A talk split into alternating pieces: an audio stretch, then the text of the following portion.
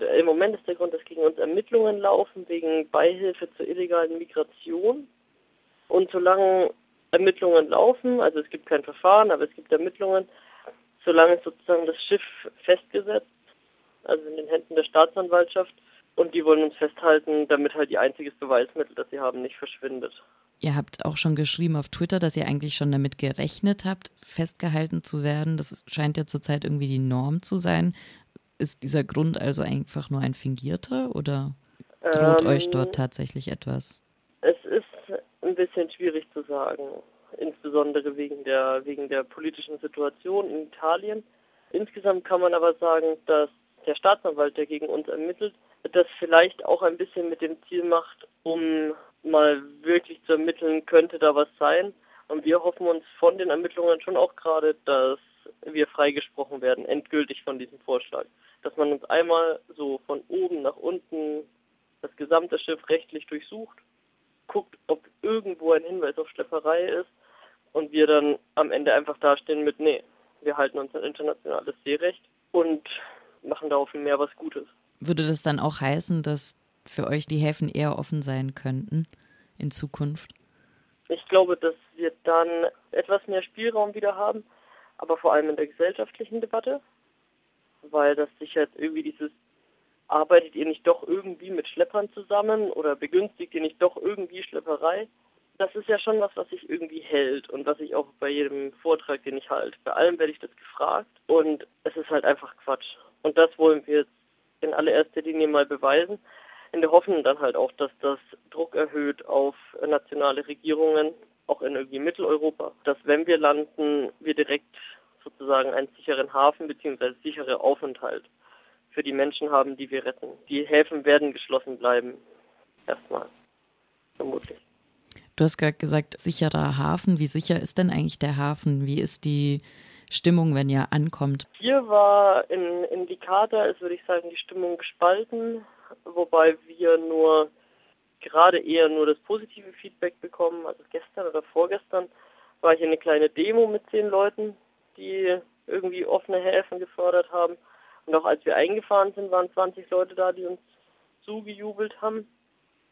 Aber wenn wir so durch die Straßen laufen in Sea-Watch-T-Shirts, ist es, glaube ich, manchmal ganz gut, dass wir die Sprache nicht verstehen.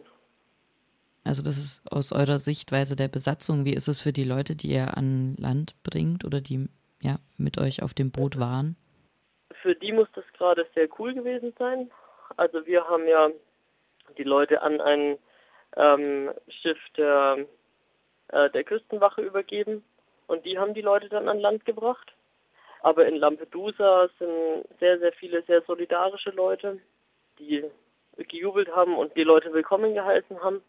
Und wir wussten auch schon vorher, dass äh, die Kirche die Leute willkommen heißt und jetzt sich auch gerade irgendwie um sicheren Aufenthalt und so kümmert.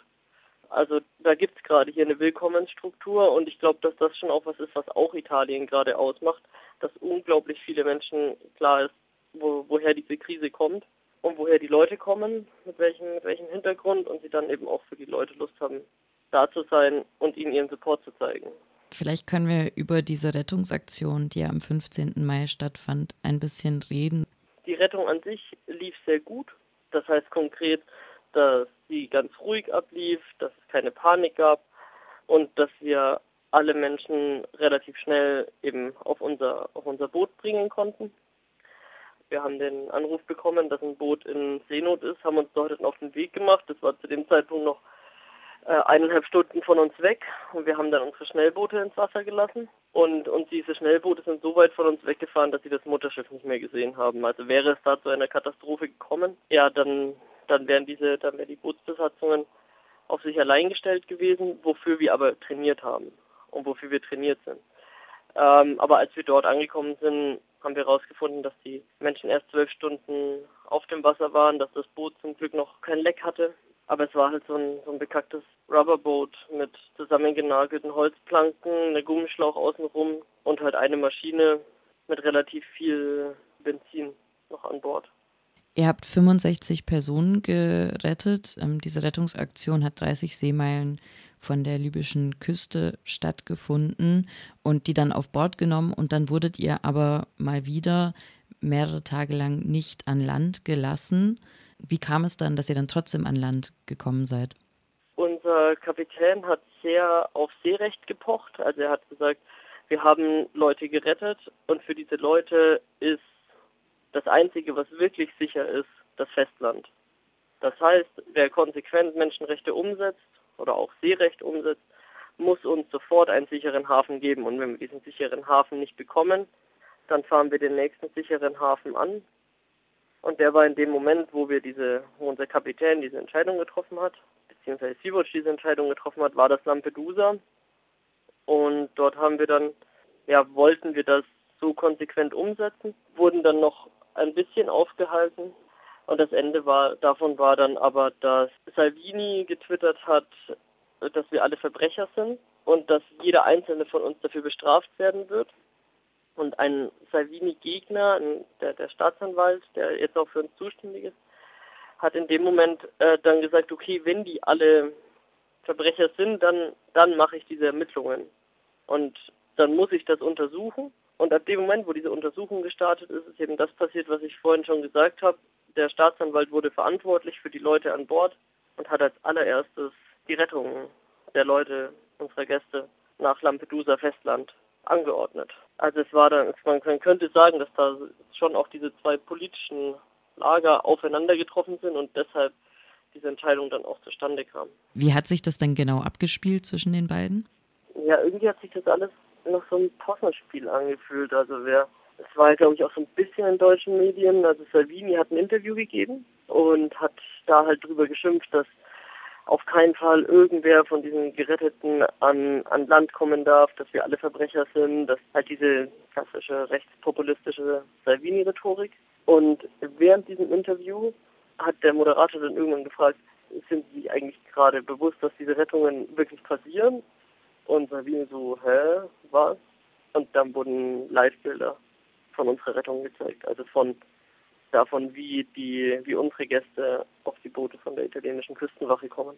Und das war, das war einfach geplant. Das war eine irgendwie was, was geplantes zwischen, zwischen diesem Staatsanwalt und Salvini.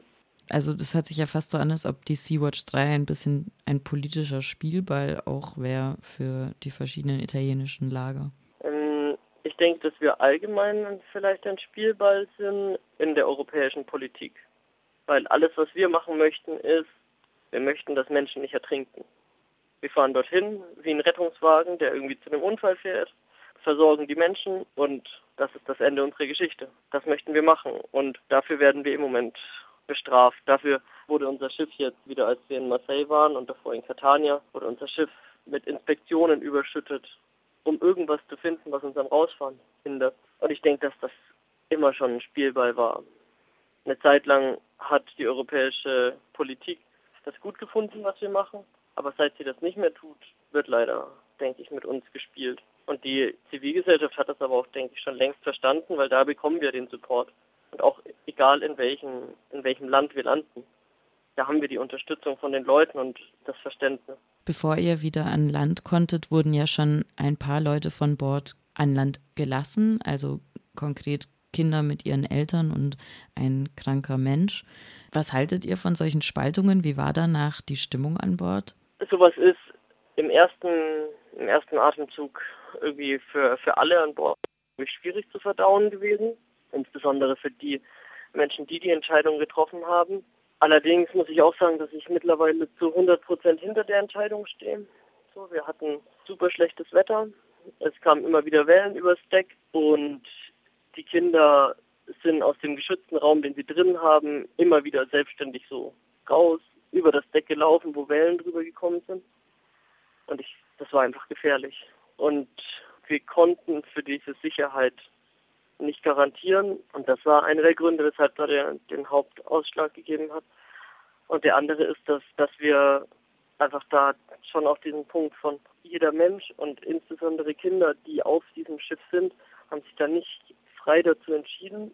Und wenn wir in dem Moment da die Möglichkeit hatten, diese Kinder aus und auch die auch ihre ihre Angehörigen aus der Gefahr zu bringen, dann haben wir uns dafür entschieden und das war auf jeden Fall richtig. Und die die Debatte, die wir dann dazu hatten, war was, was ist uns wichtiger? Die, die Rechte von diesen paar Menschen, die wir, die wir retten, oder eine strategische politische Entscheidung, die wir für die Leute treffen? Und in dem Moment haben wir uns dafür entschlossen, dass es uns um, um jeden Einzelnen geht.